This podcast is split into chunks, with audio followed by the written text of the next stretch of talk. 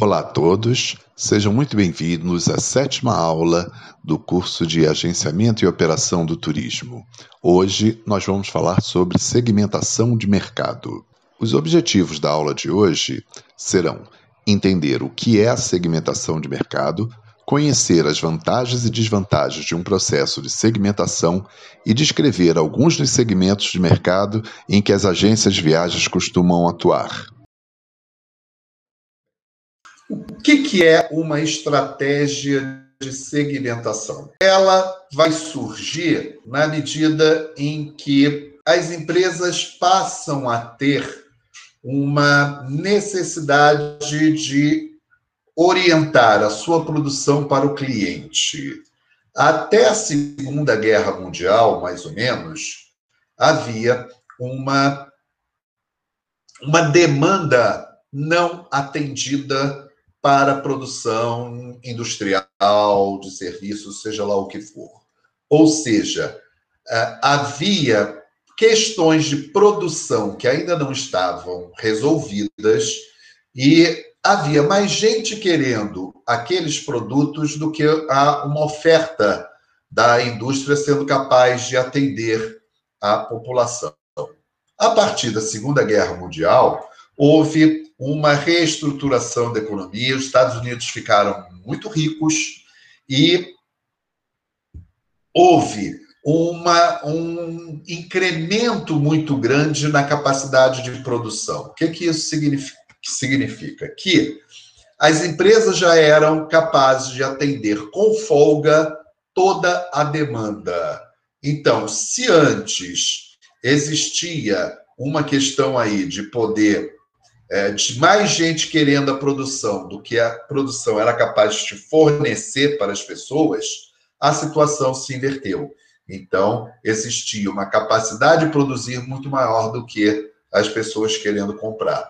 E aí as empresas começaram a perceber que precisariam se é, estruturar melhor no marketing para fornecer produto que as pessoas quisessem comprar, porque agora já não era mais questão de produzir a um preço que as pessoas pudessem pagar, que antes da guerra era esse o problema.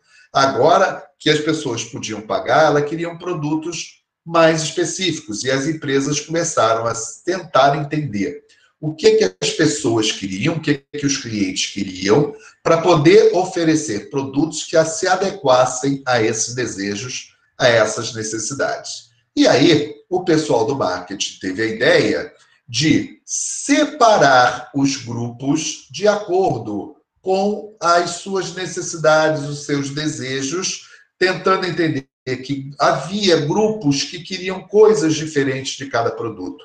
E que se eu construísse produtos que eram voltados para cada grupo específico, eu teria uma, é, uma vantagem na hora de vender os meus produtos. Então, né, essa estratégia de segmentação ela vai surgir justamente como uma forma de adaptar, das empresas adaptarem os seus produtos as necessidades e expectativas dos clientes.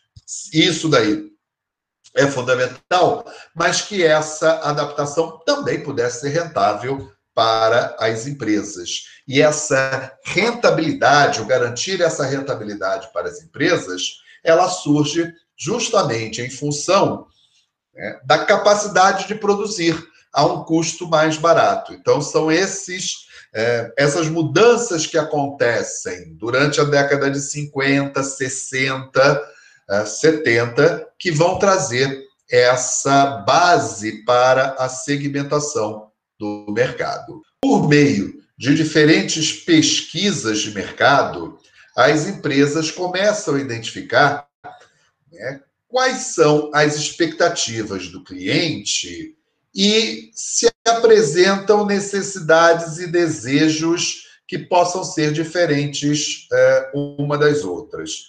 Então, elas começam a separar o mercado naqueles mercados que são homogêneos, em que todas as pessoas querem as mesmas coisas, ou seja, que não existe muita diferença entre as expectativas e desejos do cliente, todos eles são mais ou menos iguais, esses desejos e essas expectativas são mais ou menos iguais para todo o mercado. Daqueles mercados, daqueles mercados em que já existe algum tipo de diferenciação, em que eu consigo perceber que alguns clientes, um grupo de clientes, desejam produtos e serviços com algumas características diferentes de outros grupos né, de clientes que desejam aqueles produtos com outras características, têm outras expectativas em relação a esses clientes. Então, as empresas passam a dividir o mercado em mercados que são homogêneos, no sentido das expectativas e desejos dos clientes, daqueles mercados heterogêneos, onde eu tenho necessidades e desejos diferentes entre os consumidores. E o próximo passo é se perguntar o seguinte: nesses mercados que são heterogêneos, existe a possibilidade de eu dividir esse mercado em grupos que apresentem necessidades e desejos que sejam parecidos? Existem grupos em que eu posso colocar todos eles como tendo necessidades e desejos muito próximos e separar esse mercado nesses diferentes grupos? E a partir daí, né, perguntar esses grupos, eles são grandes o suficientes para que eu possa fornecer serviços e produtos que sejam específicos a essas necessidades e ainda assim serem rentáveis. O que vai acontecer é analisar, as empresas passam a analisar esses diferentes grupos e perceber e analisar que existem diferentes níveis de rentabilidade em cada grupo. O que, que é diferente nível de rentabilidade? É encontrar grupos que são grandes o suficientes para eu ter produtos específicos para eles e ainda assim ter lucro na, no aproveitamento desses grupos e oferecer produtos voltados para esses grupos e perceber que existem grupos que não têm um tamanho tão uh, grande assim, de maneira que talvez não seja tão rentável eu fazer produtos especiais para esses grupos. Isso daí valeu inicialmente para a indústria e passa a valer também para a prestação de serviços, incluindo aí a atividade turística. Então, ah, as empresas de todos os setores, as de turismo também, começam a investigar se esses grupos são rentáveis suficientes para serem explorados.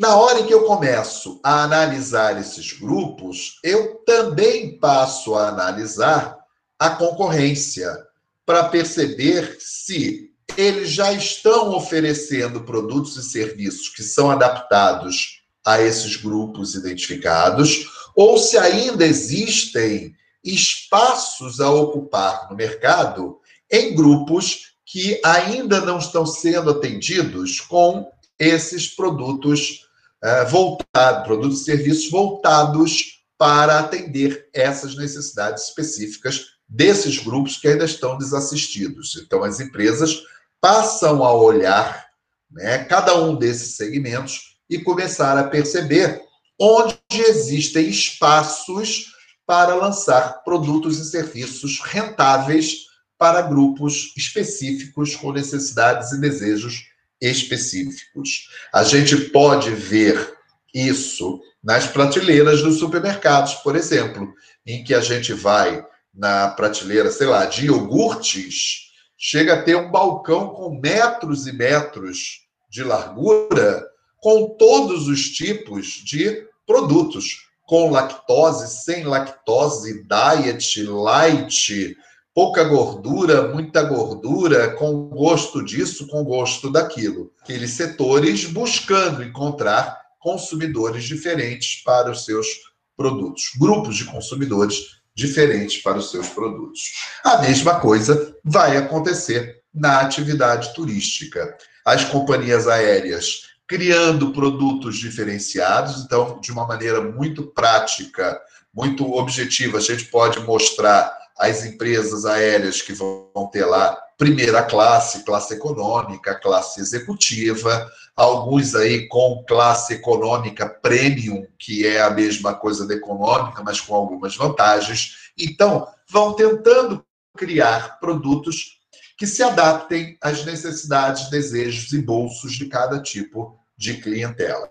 Esse é um processo que o marketing vem fazendo já há algumas décadas. É lógico que esse processo ele vai trazer vantagens e desvantagens para as empresas. Em alguns momentos, elas vão ganhar com uma estratégia de segmentação, com um processo de segmentação. Em alguns casos, elas vão perder na hora em que instalam esse processo de segmentação. Facilita o ajuste entre a oferta e a demanda. Na hora em que eu estudo tá, o que, que cada clientela quer, quais são os segmentos interessantes que cada clientela quer, eu consigo perceber melhor qual é o tamanho de cada mercado e eu consigo ajustar a produção àquele tamanho de mercado. Então, isso faz com que as empresas tenham uma noção mais precisa do quanto elas precisam produzir de cada tipo de produto ou serviço de cada qualidade. Oi, Tailã, pode perguntar. Eu poderia dar um exemplo é no, é, no turismo, de, é, nesse caso, ou, isso, é, isso não se aplica a, essa área de, é, de agenciamento? Se aplica na área de agenciamento, sim. Vamos imaginar o seguinte: em que eu tenha uma uh, pacotes para Disney, por exemplo. Tá, vamos lá, pacote para Disney. No pacote para Disney, basicamente, é um pacote relativamente simples de ser montado. Eu vou ter passagem aérea, Normalmente, pacotes utilizam a classe econômica, então nisso daí não vai ter muita diferenciação, mas eu vou ter uma parte do grupo que vai ter é, um desejo muito grande de ficar hospedados dentro dos parques, nos hotéis pertencentes às cadeias de parque temáticas, em que esses é, quem fica hospedado lá tem um horário mais cedo de entrada no parque, tem algumas facilidades por estarem hospedados nos hotéis da rede do parque. Mas que são mais caros esses hotéis. E eu tenho outros grupos que não veem tanta vantagem assim de pagar mais caro por esses benefícios. Isso daí já vai me dar uma orientação de que eu posso criar pacotes diferentes para os dois grupos. Pacotes que possam ser um pouco mais baratos, que tenham um preço mais em conta né, para aqueles que estão com o bolso mais vazio, e pacotes que sejam mais caros para quem tem disponibilidade de gastar mais dinheiro com aquele pacote. Então a gente já tem aí um processo de segmentação em função da hospedagem. E na medida em que eu tenho essa visão, me permite negociar melhor com cada grupo de hotéis a quantidade de apartamentos que eu vou precisar para fazer os bloqueios dos meus uh, pacotes. Vejam bem, na hora que eu negocio com a companhia aérea que eu preciso de X lugares em tais dias, nos voos de tais dias, eu só, só me interessa ter os X lugares se eu tiver também os X lugares nos hotéis, para acomodar a mesma quantidade de passageiros. Como perceber, ao, ao entender melhor esse mercado, quantos bloqueios de apartamentos nos hotéis eu vou ter nos hotéis da cadeia Disney, quantos bloqueios de apartamentos eu vou ter em outros tipos de hotéis. É uma maneira que eu trago isso para a área de, eh, de agenciamento de turismo, por exemplo. Ficar as oportunidades de mercado. Na hora que eu olho os grupos e começo a perceber que alguns grupos têm desejos e necessidades específicas que não estão sendo atendidos pelos produtos existentes no mercado, isso me gera a oportunidade de criar novos produtos e diferenciar os meus produtos e serviços da concorrência. Isso daí me ajuda a identificar oportunidades. E por um determinado tempo, pelo menos, eu serei o único a estar oferecendo esse produto diferenciado, até que outras empresas percebam é, que existe aquele mercado e venham correr atrás. Ou, em outros casos, em mercados que são muito pequenos, que a gente chama de nicho de mercado, são mercados pequenos que têm necessidades bem específicas, mas que é, não são grandes o suficiente para que grandes empresas se interessem por, por explorar esse mercado. E aí eu tenho pequenas empresas que olham aquele mercado e dizem: poxa, ninguém está atendendo a essas pessoas. Para as grandes empresas é um mercado muito pequeno para atender, mas para minha empresa é ótimo se eu estiver sozinho atendendo esse mercado. E aí vão é, oferecer produtos específicos para aquele mercado. É uma oportunidade de mercado. Eu vou ter melhoria na análise da concorrência. Na hora em que eu olho o mercado como um todo, a concorrência se embola toda ali e eu não consigo saber quem é forte no quê. E eu passo a brigar com todo mundo ao mesmo tempo. Na hora em que eu começo a separar o mercado em pequenos grupos, eu começo a ver quais concorrentes são fortes em cada mercado. E eu começo a perceber o seguinte: tá? eu entrar nesse mercado aqui acaba sendo da murro em ponta de faca, porque eu tenho um concorrente muito forte ali. Mas naquele outro mercado ali está meio desassistido, ou o concorrente é fraco, o concorrente tem determinadas limitações para atender aquele mercado. Então, isso daí faz com que eu não veja mais a concorrência como uma coisa só, mas que eu separe a concorrência em diferentes níveis e consiga identificar quais são aquelas nichos, aqueles setores em que eu tenho condições de brigar e quais aqueles setores que a concorrência é tão forte que não vai me dar uh, condições de brigar né, eu começo a perceber quais brigas vale a pena a gente encarar e quais brigas que não vale a pena a gente encarar. Ajuda a priorizar os segmentos, justamente por conta disso. Ao identificar as características de cada segmento e tá, qual é a concorrência em cada segmento, né, eu consigo perceber também aqueles que são mais rentáveis e ao serem mais rentáveis, que podem apresentar ou, uh, ou que podem apresentar uma maior oportunidade de crescimento, tá? que seja um público mais fiel, que seja um público mais fácil de falar. Então, eu identifico, além do que existe na concorrência, de ser mais forte ou mais fraco, eu identifico também características gerais daquele mercado que possam facilitar a minha estratégia de marketing, de alguma forma. Nem tudo na vida são vantagens, eu também tenho desvantagens. Por exemplo, eu tenho um aumento no custo de marketing.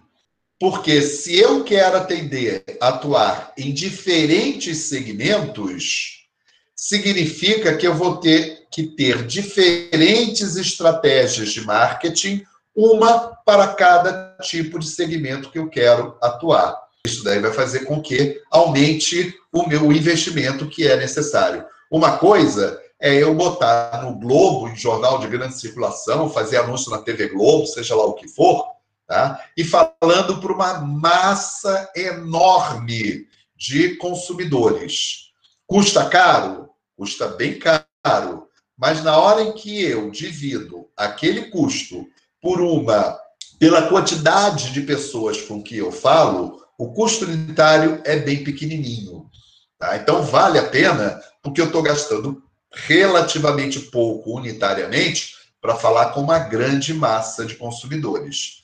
Na hora que eu tenho que falar com diferentes consumidores, a mesma mensagem já não serve.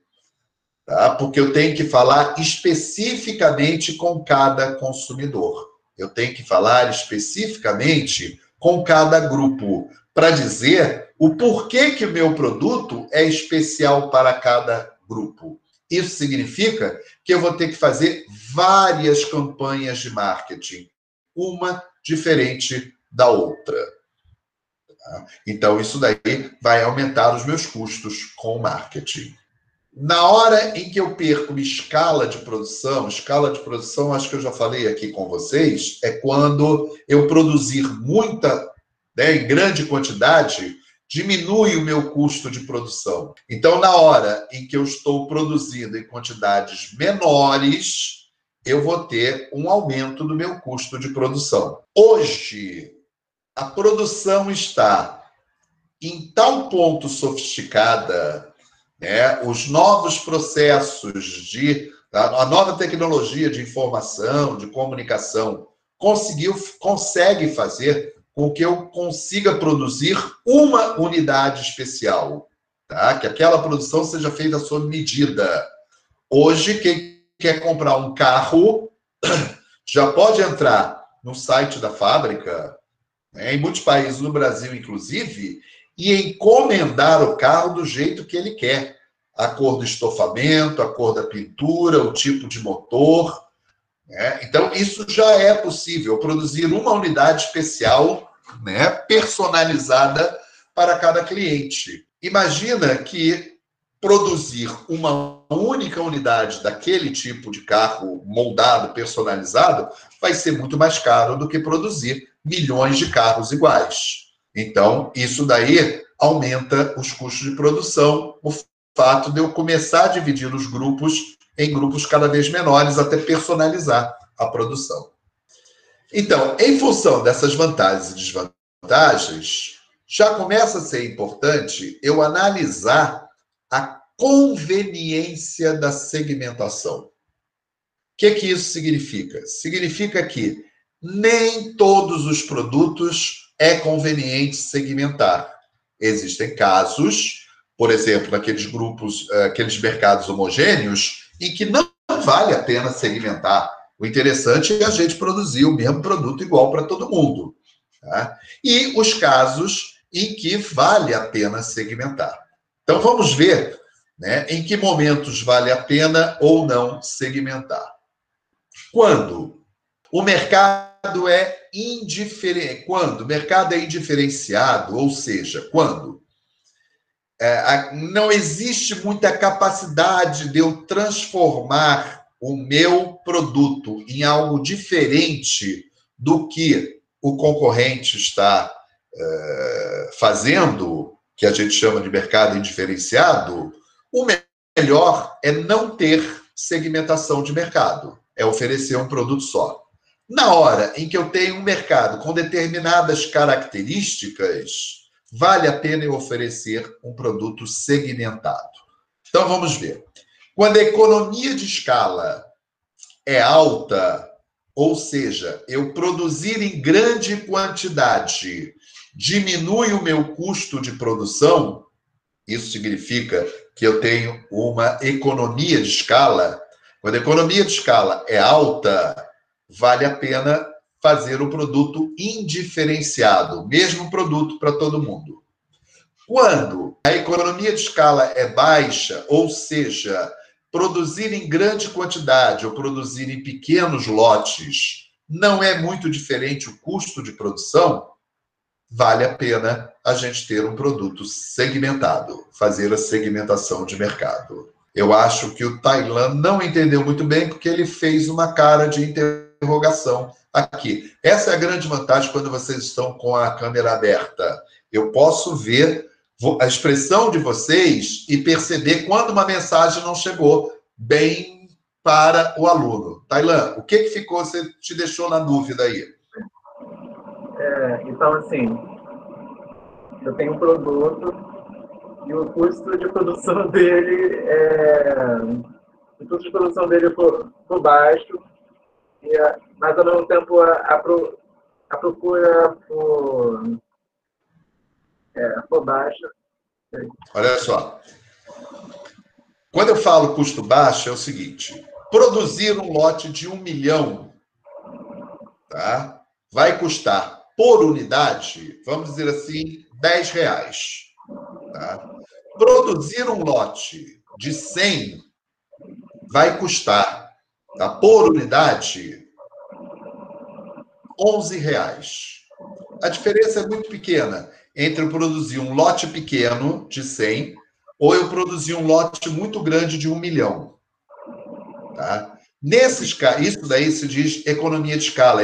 A economia de escala aí é baixa. Eu não estou economizando muito ao produzir um lote muito grande. Eu estou gastando praticamente a mesma coisa para produzir um lote de um milhão, mesma coisa em termos de custo unitário, tá? De produzir um lote de um milhão, de produzir um lote de 100. Tá? Nesses casos, não vale a pena segmentar, tá? Porque, ou melhor, vale a pena segmentar, porque eu, com um acréscimo muito pequeno no valor de produção, eu consigo fazer um produto que seja muito mais a cara de um grupo de 100 do que fazer um produto de um milhão ser a cara de um grupo de 100 especificamente que tem desejos e necessidades específicas.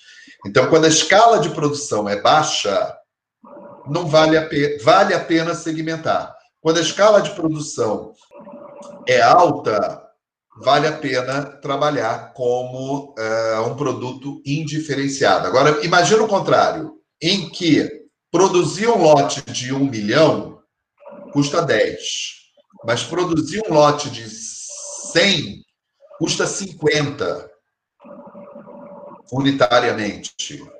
Será que as pessoas estariam dispostas a pagar muito mais por um produto específico do desejo delas? Tá? Ou prefeririam pagar muito menos para algo que é genérico, mas que de alguma forma vai atender, mesmo que não seja especificamente? Quando produzir um milhão de unidades é algo que me reduz bastante o custo em relação a produzir uma unidade, o melhor é produzir um milhão e não diferenciar o produto. Quando né, produzir 100 ou produzir 500 ou, ou 600 é a mesma coisa em termos de custos, eu diferencio o produto, que fica mais fácil de eu vender. Tá legal? É a mesma coisa quando tem o número de competidores. Quando eu tenho um número de competidores muito reduzido, não adianta ficar fazendo pequenos blocos de produção. A vantagem é eu ganhar em grandes volumes.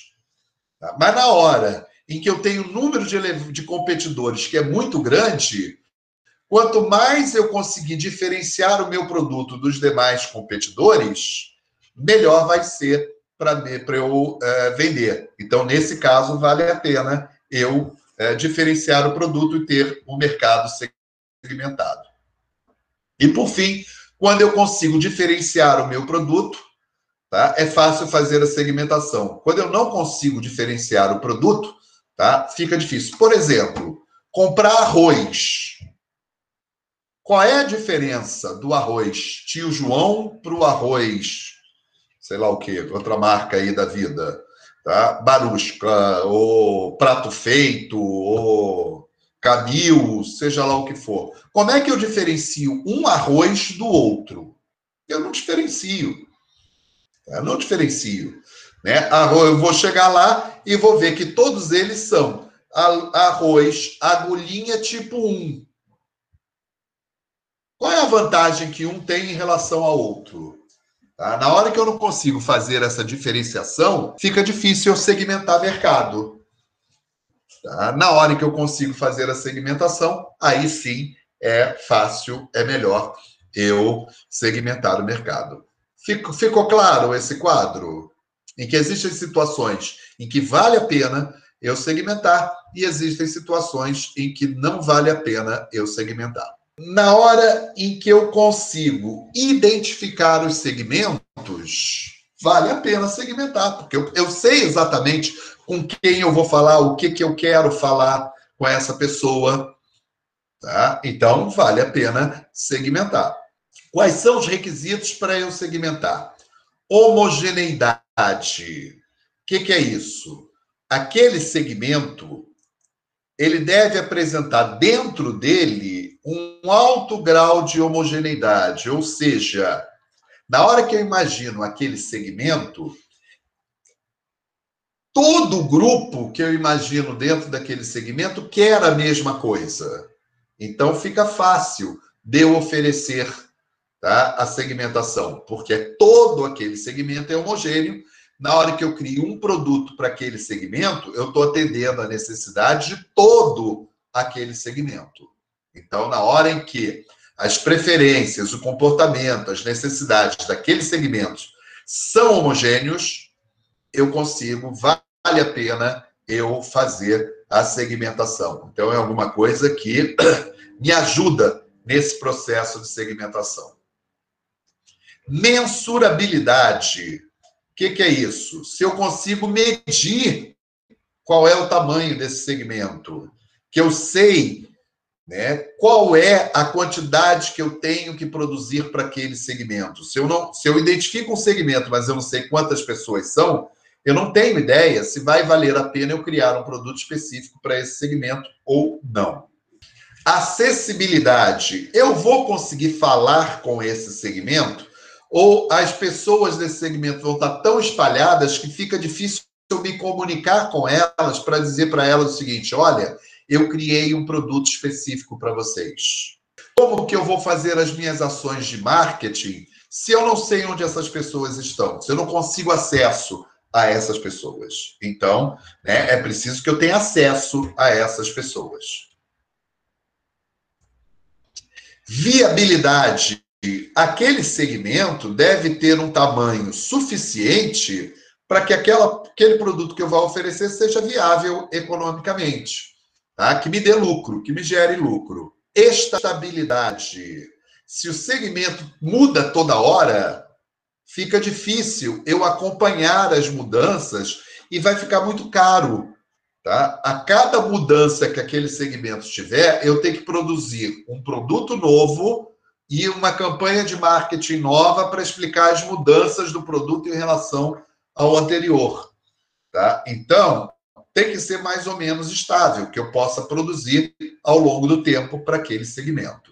Sustentabilidade. O segmento precisa é, ser sustentável ao longo uh, do tempo e contribuir para a missão ambiental da empresa, porque hoje em dia, se um determinado segmento não é sustentável, tá, provavelmente eu terei uma, uh, um prejuízo muito grande em termos de imagem da empresa. Como que a gente faz isso no turismo? Por exemplo, se eu identifico um segmento de pessoas que querem viajar, mas que o tipo de viagem delas é altamente prejudicial ao meio ambiente do destino turístico, vão destruir aquele destino turístico, tá? a minha empresa vai ficar com uma péssima imagem no mercado. Isso daí vai ser negativo para a imagem ambiental da empresa, da missão ambiental da empresa. E, por fim, adequabilidade é preciso que esses diferentes segmentos que são atendidos nos mesmos locais sejam compatíveis entre si, que não cause um choque tá, entre as duas formas de, uh, de utilização daquele produto, de utilização daquele turismo, por exemplo. Tá? Eu misturar no mesmo lugar, tá? então vamos imaginar um determinado destino e que eu quero operar aquele destino. E aí eu levo um grupo de turismo de luxo e levo também um grupo de farofeiros. Aqueles dois segmentos não vão ser adequados simultaneamente naquele mesmo destino. Então, eu tenho que pensar sobre essa adequabilidade do segmento ao destino, ao produto que eu quero oferecer. Além disso, eu vou ter alguns critérios de segmentação uh, nos mercados. Alguns desses critérios são objetivos, outros são subjetivos. O que, que são objetivos? Aqueles em que eu posso uh, medir, aqueles em que eu posso estabelecer de uma forma bem clara os limites entre um e outro. Então, por exemplo, aspectos geográficos. Eu quero trazer turistas de que país para o Brasil? Da Argentina, do Uruguai, tá? dos Estados Unidos, da França, do Japão, da China. Eu posso delimitar muito bem quais são os turistas que eu quero trazer para o, meu, para o país em termos geográficos. Por exemplo, se eu estou tratando de um turismo receptivo, de uma gestão de destinos turísticos, tá? do tamanho de uma determinada cidade. Só me interessa, por exemplo, fazer uma determinada campanha de marketing ou criar uma estrutura de venda, se lembra da distribuição, em cidades que tenham mais de X mil habitantes, que fora isso é muito pequena para as minhas ações de marketing, vai ficar muito caro para eu fazer marketing lá. De determinada distância, olha, só me interessa passageiros que venham de até mil quilômetros de distância, porque mais do que isso, tá, as pessoas não viriam em função do rol de atrativos que eu tenho. Ah, do clima, né? ah, se eu estou vendendo sol e mar, não adianta eu querer competir em outras cidades, em, em cidades que o pessoal já tem praias lá. Eu vou querer ah, cidades frias, onde as pessoas estão querendo um pouquinho de sol e de praia. Tá? Então, são limites muito claros que eu posso definir para segmentar. Demográficos, né? a idade do público, o sexo do público, estado civil, né? que eu consigo determinar de uma maneira muito clara. Sócios econômicos, renda. Ah, eu quero pessoas cuja renda familiar seja acima de 10 salários mínimos, acima de 10 mil reais. Então, é um critério bem objetivo, bem claro, que eu posso medir ocupação, formação e vai por aí afora. E existem critérios que são mais subjetivos, que é difícil você estabelecer uma fronteira, um limite entre um cliente e outro. Aspectos de personalidade do cliente, de estilos de vida do cliente e vai por aí afora. Quando eu segmento por critérios subjetivos, é fácil eu é, vender se eu trabalhar benefícios que aquelas pessoas estão procurando. Fuga da rotina, tomar sol na praia, relaxar, conhecer coisas diferentes, que são também meio genéricos, vamos dizer assim. Atitudes e aptidões, esse tipo de situação.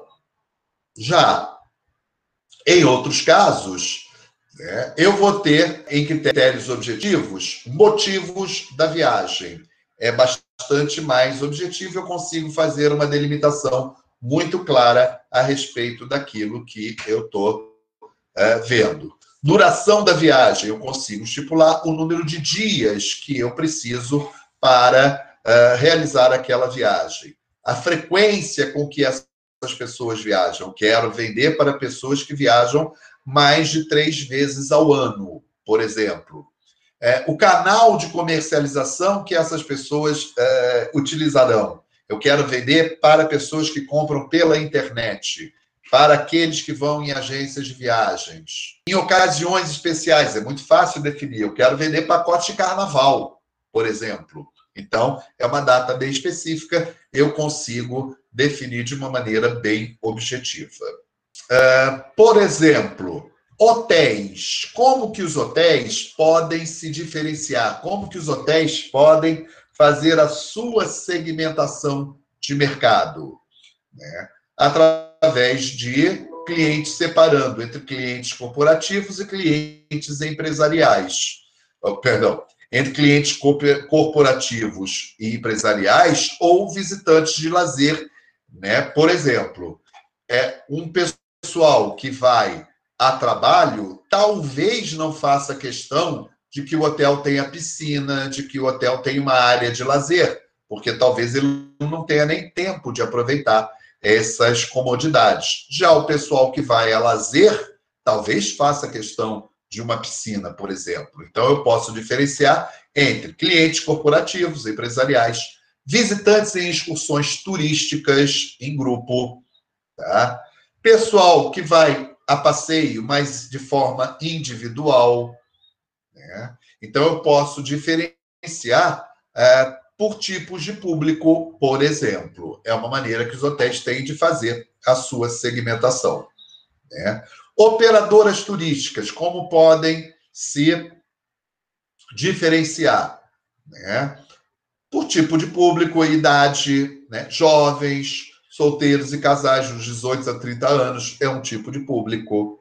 Famílias com crianças, aposentados, idosos, pessoal que quer participar de atividades, de esportes, de atividade de turismo aventura, né? turistas em busca de cultura.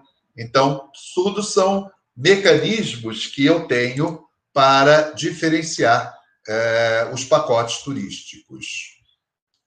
Pessoal de companhia aérea, como é que é, pode se diferenciar? Passageiros de primeira classe, passageiros de classe executiva, econômica, determinadas tarifas especiais para aqueles passageiros que utilizam, que estão dispostos a se submeter a determinadas regras para viajar, né? grupos de fretamento. Então, tudo isso são segmentações possíveis dentro da área de turismo. Tá?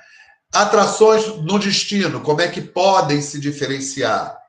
Né? Eu posso criar modelos de visitação, preço de visitação para residentes locais, para visitantes de um dia fora da área local, para turista doméstico, para turista internacional, para grupos escolares. Então, eu posso ter, por exemplo, eu sou um pão de açúcar da vida. Eu posso ter uma tarifa especial para grupos de colégio de residentes locais que queiram visitar né, o pão de açúcar. Eu posso ter uma tarifa diferenciada para quem mora na cidade. Né? Existe, existia alguns anos, não sei se ainda existe, um, uma programação que chamava de Carioquinha, que, que uh, os passageiros do residentes da cidade do Rio de Janeiro, os visitantes residentes né, da cidade do Rio de Janeiro, conseguiam um desconto para subir no Pão de Açúcar. Então, eu posso diferenciar de diferentes formas o meu produto. Tá? E como é que as agências tá, vão se diferenciar? Bem, aqui nós, elas podem se diferenciar de todos aqueles elementos, passageiros de terceira idade, né, pa,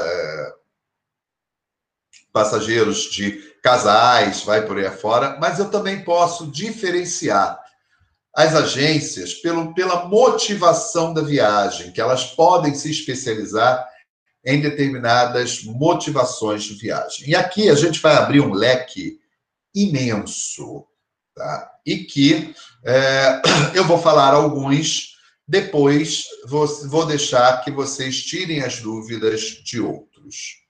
Então, vamos lá. Turismo de aventura. Eu posso ter agências de viagens e operadoras que se especializam em turismo aventura, tá? que pode ser um determinado tipo de aventura ou podem ser vários tipos de aventura. Então, vamos imaginar, por exemplo, que a minha agência seja especializada em surf. E aí, não, o surf está mais no esportivo. Que seja especializada em. Por exemplo? Oi? É, escala do Everest, por exemplo. Seria, por exemplo de, eu, eu não consegui entender. Saiu escalada, escalada? Escala, escalada, é assim, escalada. É... Sim, sim. Tá? Montanhismo, por exemplo. Tá? Então, eu consigo organizar grupos para escalar o Everest. Tá? Eu consigo, grupos ou individuais, eu tenho lá como montar o pacotinho necessário para a pessoa fazer uma escalada num desses montes famosos. Ou é, em determinados locais eu tenho providencio tudo aquilo que a, que a pessoa deseja para fazer aquele tipo de aventura. Tá legal? Uh, então eu posso me especializar em um ou mais tipos de aventura. Balneário, que são aqueles turismo, aquele turismo para a pessoa que vai pegar sol, né? Sol e mar. É, então a gente tem aí, é, eu sou, eu vendo praias, eu vendo destinos de praias, por exemplo. Tá? Compras, eu sou especializado em turismo de compras. É, eu crio todas as condições para que as pessoas vão para determinados lugares para fazer compras. Eu ofereço todo tipo de infraestrutura para ela. Congressos e convenções. Empresas uh, que organizam congressos e convenções ou que organizam grupos para viajar para determinados congressos e convenções. Turismo cultural, em que eu posso trabalhar a questão de museus arquitetônicos, tours é, arquitetônicos, tours de museus, tours de, é, eventualmente, algum tipo de música, dança, festivais de música, dança. Festivais de cinema. No, no, festivais de cinema, seja lá o que for. Seja lá o que for. Tá? Desportivo. E aí, de dois tipos daqueles que vão praticar algum esporte ou que vão assistir determinado esporte. Ah, o Flamengo passou para Libertadores, vai jogar em tal lugar. Eu organizo um grupo, eu freto um avião para levar torcedores para assistir a final da Libertadores, sabe-se lá onde, porque muda, né, por conta de N coisas. Uh, então, eu organizo grupos para assistir é, determinados espetáculos esportivos. Ou eu levo pessoas para praticar determinados esportes. É. É... Ecológico, pessoas que querem conhecer determinados ambientes, determinados biomas. Então, organizo grupos, organizo passeios para quem quer conhecer um determinado ambiente, uh, um determinado bioma. Né? É, turismo étnico ou de raízes. Então, eu levo o pessoal para conhecer é, as suas origens. Então, grupos de portugueses para conhecer Portugal, a terra da onde eles vieram, e vai por aí afora. Uh, eu tenho vários segmentos aqui, né? e Alguém tem alguma dúvida sobre algum desses itens? Que não vou ficar falando aqui todos. Professor, Oi, fala como seria Como seria o técnico? Técnico. Por exemplo, eu quero levar pessoas para conhecer um método de produção industrial de determinado produto. Então, eu organizo é, passeios para viagens, né? não é passeio, viagens para as pessoas conhecerem um determinado produto. Por exemplo, é, um determinado. Isso daí existe que eu conheço gente que foi fazer, né, trabalhava na empresa que foi visitar. Um determinado hotel, ele é, ganhou por cinco vezes, isso daí na década de. Dois, início dos anos 2000, né? final dos anos 90, início dos anos 2000, depois eu não acompanhei mais, eu acompanhei esse período, é, tinha ganho por cinco vezes consecutiva o prêmio de melhor hotel dos Estados Unidos. Foi um hotel da cadeia Ritz-Carlton, né? em Atlanta, o hotel de Atlanta ganhou cinco vezes consecutiva o melhor hotel dos Estados Unidos. E aí ele criou um programa de benchmarking. Já ouviram falar disso? Benchmarking.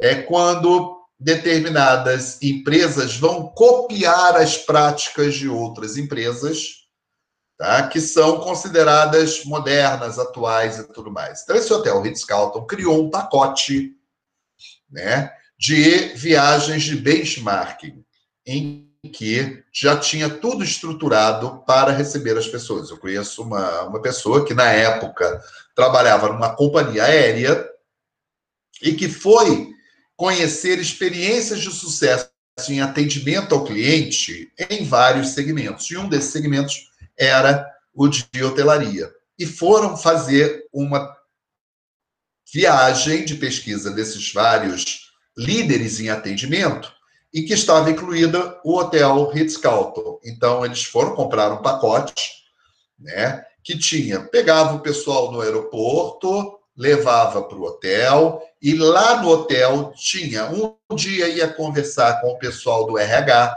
para saber as práticas de contratação, motivação dos funcionários.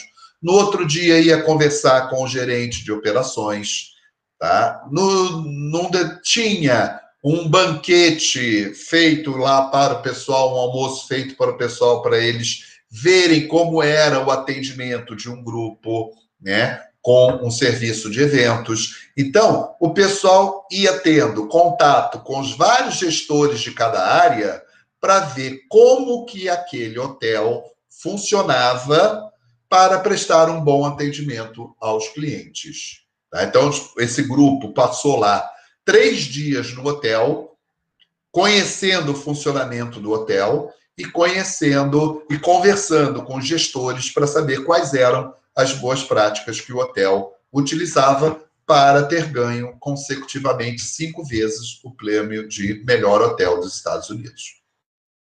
Tá? Então, esse é o tipo de viagem técnica. Ou eu sou plantador de soja, e eu estou falando isso porque era um exemplo de uma empresa que eu trabalhei que tinha esse roteiro. Eu sou plantador de soja e vou conhecer nos Estados Unidos quais são as práticas das fazendas de soja lá dos Estados Unidos para aumentar a produtividade. Então, uma determinada empresa pode organizar um grupo para ir lá ver como que eles fazem o cultivo da soja, quais os equipamentos, é, fertilizante, quais as práticas que ele tem, né, para obter uma maior produtividade. Tá? É, ou então fabricação de determinados produtos, como que ah, uma determinada indústria conseguiu resolver um determinado problema de embalagem de produtos ou de planejamento da produção, seja lá o que for. Então, eu vou conhecer é, como que aquela indústria funciona. Essas são tá, é, viagens técnicas. Esse single aí é para pessoas que estão viajando sozinhas, é isso? Que para pessoas que viajam sozinhas. Tá? Sejam elas solteiras, descasadas, viúvas, ou até caso, por exemplo, de é, um casal, um dos cônjuges gosta de viajar e o outro detesta.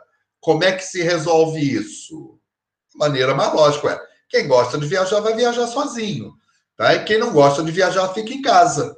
Tá? Então, essa pessoa que vai viajar sozinha se enquadra num grupo de pessoas que estão viajando sozinhas também. Tem um, num dos trabalhos que vocês vão fazer sobre é, segmentação das empresas turísticas, tem um texto que a gente vai falar sobre single, que é bem interessante. Aqui a gente tem, aqui veio invertido, ficou GLBT, né? LGBT, tá?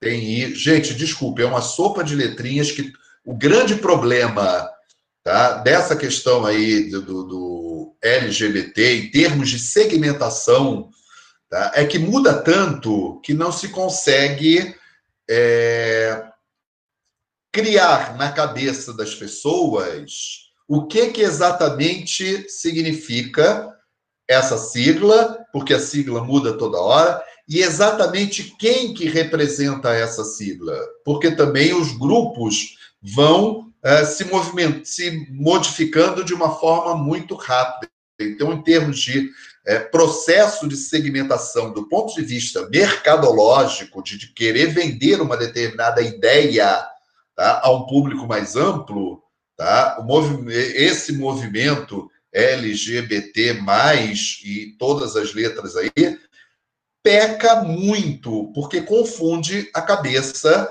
né, daquelas pessoas que não estão inseridas dentro do movimento. Então, se era um movimento para fazer com que aqueles que não estão inseridos sejam melhor aceitos na sociedade, essa mudança constante não ajuda ao movimento, do ponto de vista mercadológico, que fique bem claro, tá? Do ponto de vista de entender esse processo de segmentação, esse processo de uma diferenciação inclusão, fica extremamente complicado para vender a ideia, tá?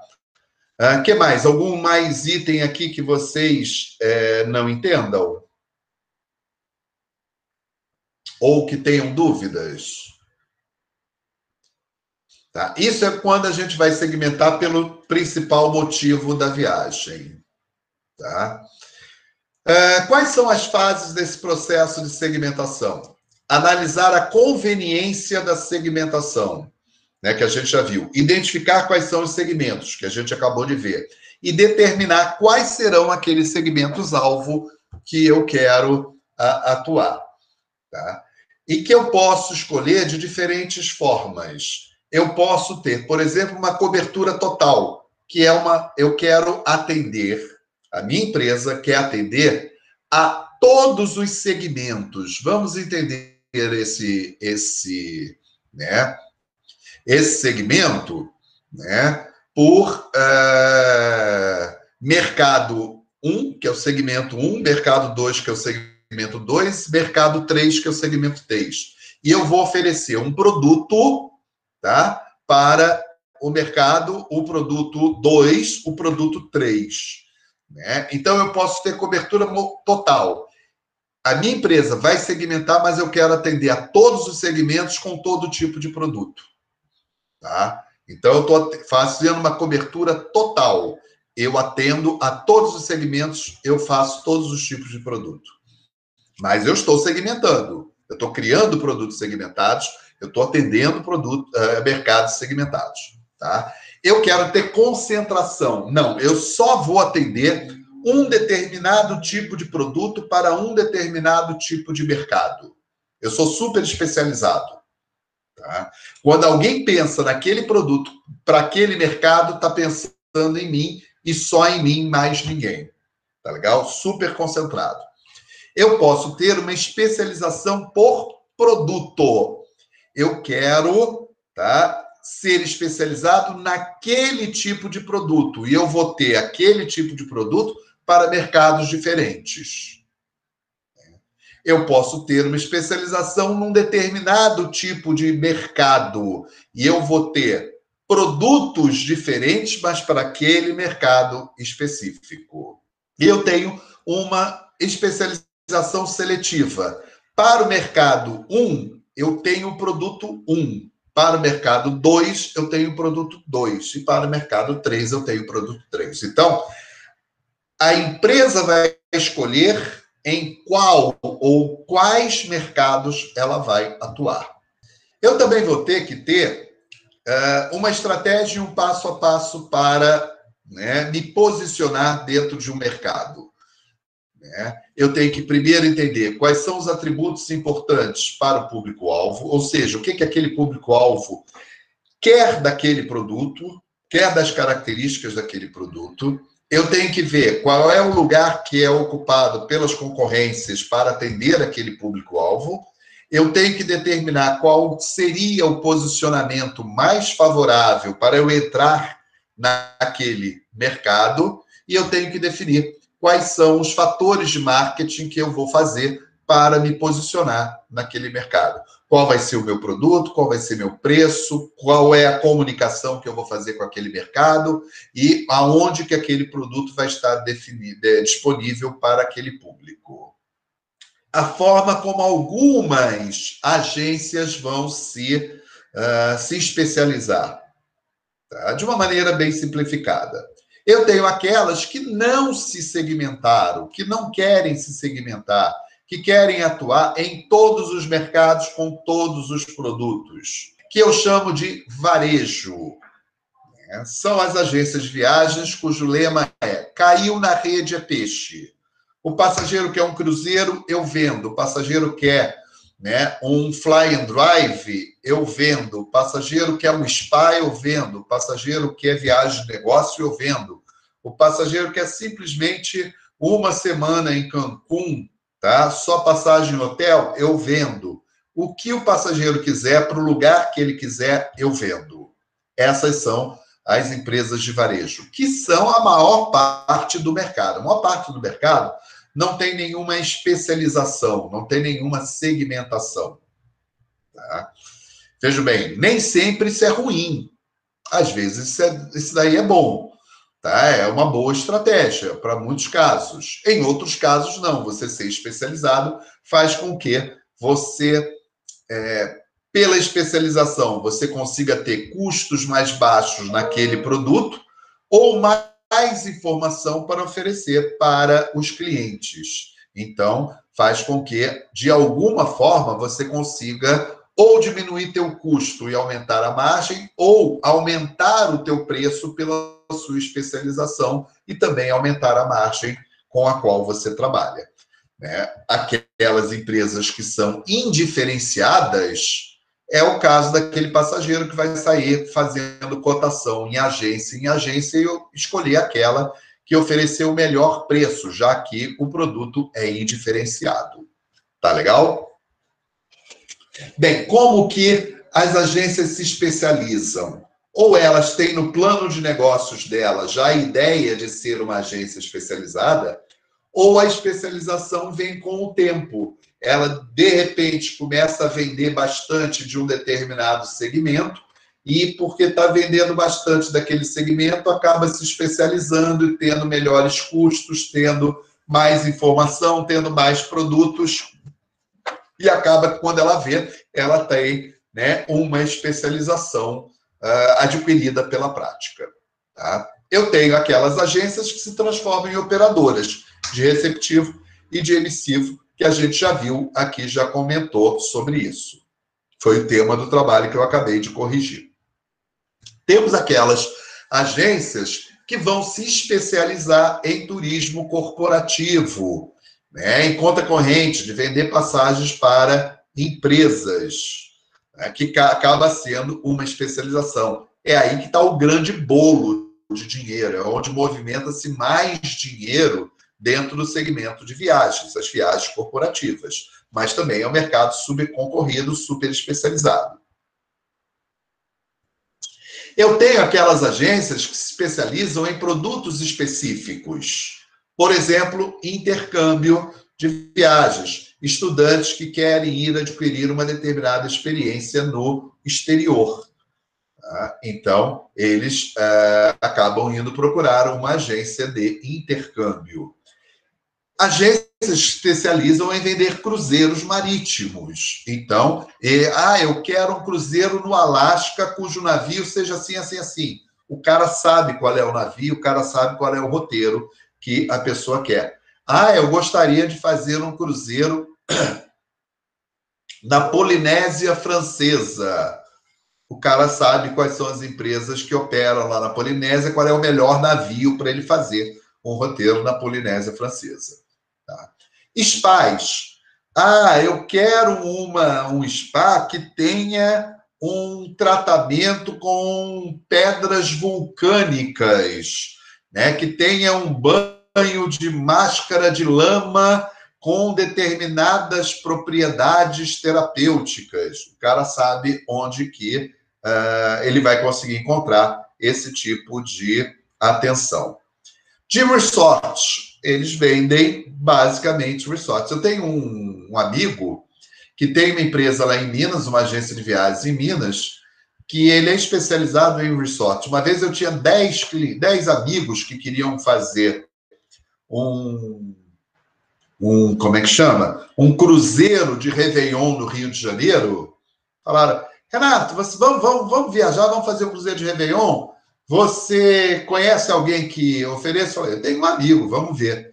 Ele, a resposta desse meu amigo, cruzeiro, não quero, procura outra agência. Cruzeiro só me dá dor de cabeça, eu não gosto de vender cruzeiro, não. Meu negócio é resort. Tá? E não quis. Né? Eu falei, olha, meu amigo não quis vender, vocês procurem aí outro lugar para fazer o cruzeiro.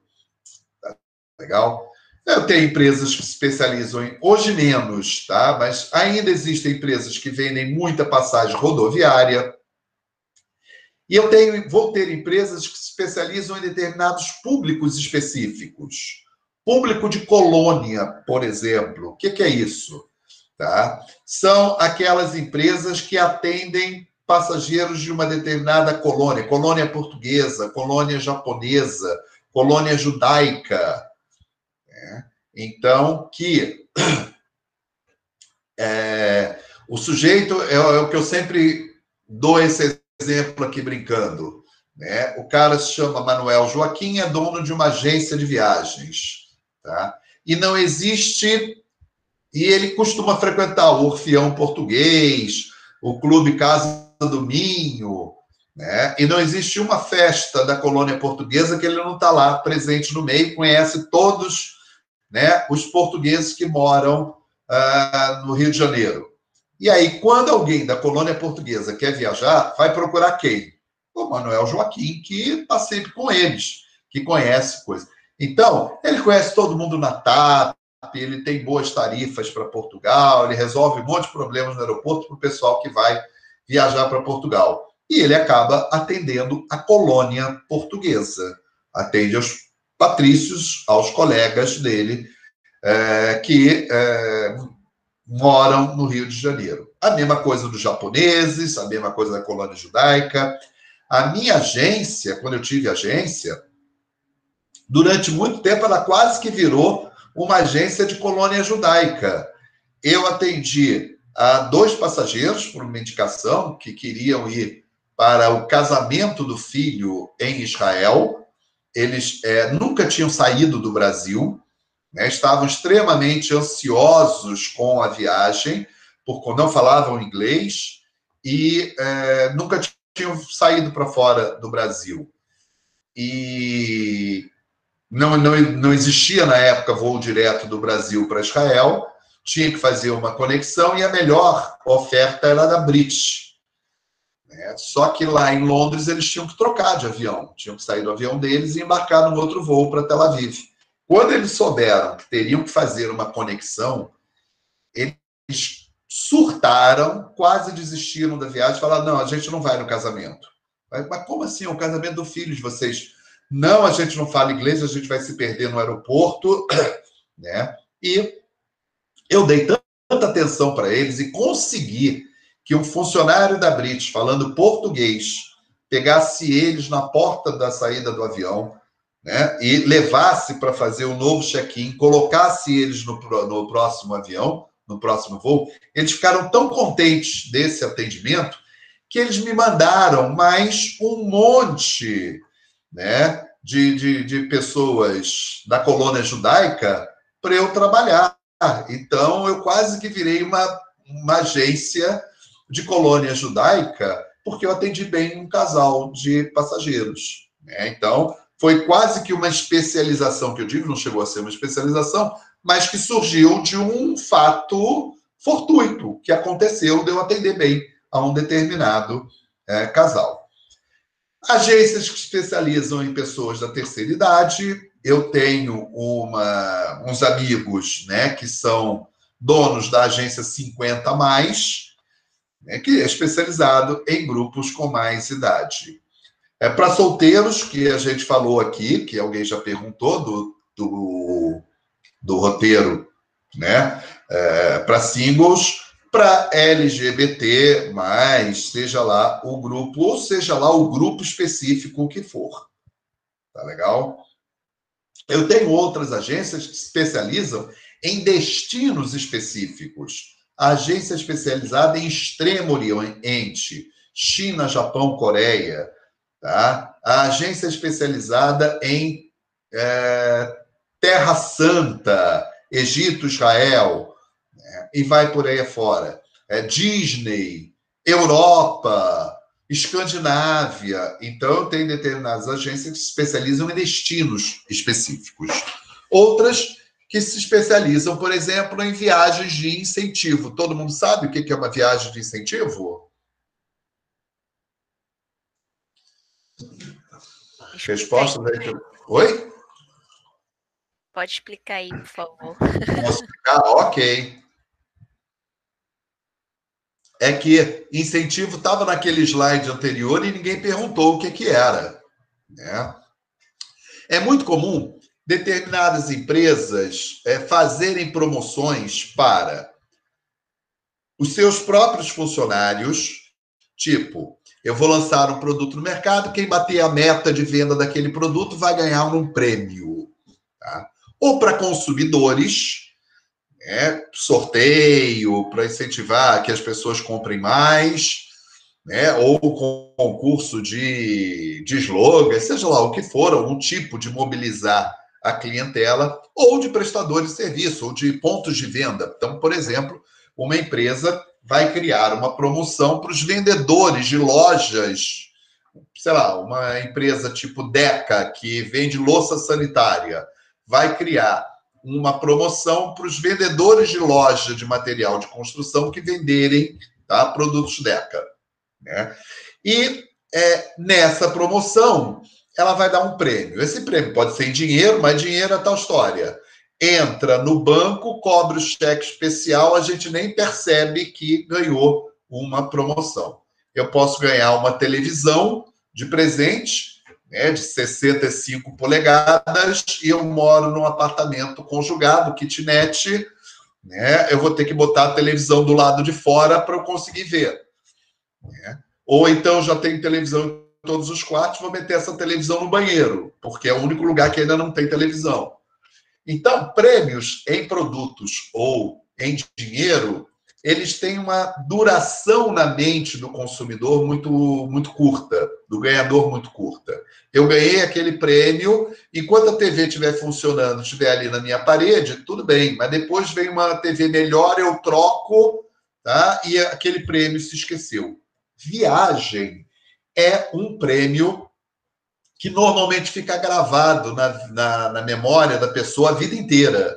Então, para fortalecer uma marca, é algo que fica gravado na memória das pessoas e muitas empresas é, é, gostam de oferecer viagens como prêmio. Mas não pode ser qualquer viagem, tem que ser uma viagem especial, tem que ser uma viagem que faça com que aquela pessoa se sinta muito especial.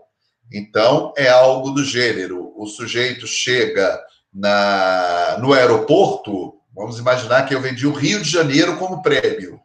O cara chega no aeroporto e tem uma, uma bateria de escola de samba, com mestre-sala, porta-bandeira, para recepcionar o grupo de vencedores que chegou ali. Tá? É, eles estão passando ali na linha vermelha, tem um outdoor que está escrito no idioma dos passageiros Bem-vindos, grandes campeões da empresa tal. O cara chega no hotel, tem uma garrafa de champanhe com um cartão né, dizendo tá, ao grande vencedor. E toda uma programação especial que vai lembrar o tempo todo que ele está ali porque ele é um vencedor, ele bateu aquela meta da empresa. Né. Eu lembro uma. Eu tenho uma irmã que já foi guia de turismo, e ela trabalhava com passageiros alemães. Né? A baixinha, minha irmã, é troglodita daquelas fortes, né? uma troglodita. Ela fala alemão, inglês, espanhol, francês, um pouquinho de russo, um pouquinho de chinês. É uma troglodita. E é, ela trabalhava com turistas alemães e recebeu um grupo de incentivo em que ela tinha ir na Floresta da Tijuca, numa aquelas grutas que tem lá na Floresta da Tijuca, para conhecer, e tinha que estar na gruta às, sei lá, 10 horas da manhã. E quando ela chegou lá no meio da trilha, né, chegou na gruta, tinha um coral no meio da mata e começaram a cantar músicas do folclore alemão, tá? Para aqueles turistas no meio da mata, do Rio de Janeiro, tá? um coral cantando em alemão. As pessoas choravam. Ela relatava que as pessoas choravam de emoção de estar naquele dia, naquele local, né, com aquela situação. É o tipo de coisa que não vão esquecer nunca. Né? Então, isso tudo são as viagens de incentivo. Só para fechar um outro caso, esse aconteceu comigo quando eu tinha agência, vocês não eram nem nascidos. Eu não ganhei o prêmio. Que fique bem claro isso e os meus protestos por eu não ter ganho o prêmio. Foi uma, uma campanha da Air France, em que uh, o vencedor eram, seriam dois vencedores, um no Rio e em São Paulo, que vendesse o maior número de bilhetes da Air France num determinado período ganharia aquele prêmio. Tá? Eu não ganhei. Eu não ganhei. Mas eu lembro até hoje como era o prêmio. Tá? Era o seguinte: uma viagem para Paris. Grande coisa. Viagem para Paris é relativamente fácil da gente ir. Mas, em primeiro lugar, era para o ganhador e um acompanhante no Rio, ganhador e um acompanhante em São Paulo. O casal, os, né, os viajantes iriam de primeira classe para Paris.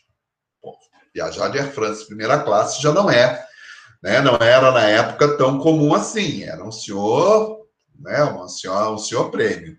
Chegando lá, teria um carro com o motorista à disposição 24 horas do dia.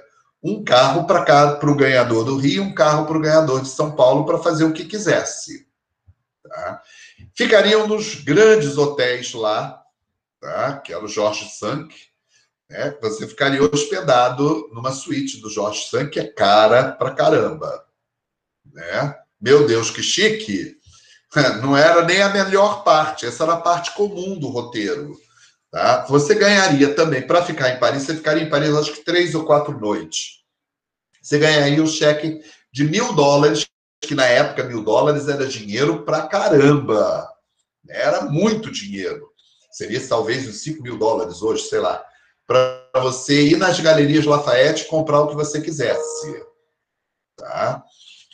É, depois, você, é, num determinado dia, pegaria um voo para a Côte d'Azur, o sul da França, né? a Riviera Francesa, que é uma coisa super chique, ficaria num hotel também de luxo faria os passeios lá pela Côte d'Azur e no domingo um helicóptero pegaria você no hotel e levaria você para Mônaco para ver o Grande Prêmio de Fórmula 1, com direito ao baile dos pilotos na noite, no domingo à noite. É. E você iria lá conviver com os pilotos de Fórmula 1. No dia seguinte, a Catiane está chocada? Pois é, eu também fiquei. Depois, no dia seguinte que você participou da festa, o helicóptero, quer dizer, né, o helicóptero te levaria, entra, entraria de volta. É pertinho, são 15 quilômetros, mas só se chegar de helicóptero ali em Mônaco, num camarote, né? Você é super VIP. Tá? Depois pegaria o helicóptero, voltaria para Nice, de Nice pegaria um voo para Paris e conexão para o Rio de Janeiro. Gente, eu não ganhei esse prêmio. Tá? Hoje nem caminhão do Faustão a gente ganha mais. Pois é. Né? Eu não ganhei esse prêmio, mas até hoje eu lembro dele. Até hoje eu lembro dele. Tá? Isso porque eu não ganhei. Imagine quem, quem ganhou. Tá? Se não vai ser fã da Air France a vida inteira. Né? Então, isso são viagens de incentivo. Normalmente, esses pacotes de incentivo, para é, quem compra o pacote, a empresa que compra, ela não está muito preocupada com o orçamento, não. Porque se alguém ganhou, é porque ela bateu a meta que ela tinha quando uh, fez o prêmio. Tá? Então, tem agências que são especializadas em bolar essas coisas malucas para diferenciar a viagem. Bem, os nossos objetivos, então, eram entender o que é segmentação de mercado, conhecer as vantagens e desvantagens de um processo de segmentação e descrever algumas segmentações desse mercado. Então, gente, se vocês não têm mais nenhuma dúvida, ficam aqui com o meu grande abraço e na quinta-feira a gente se vê.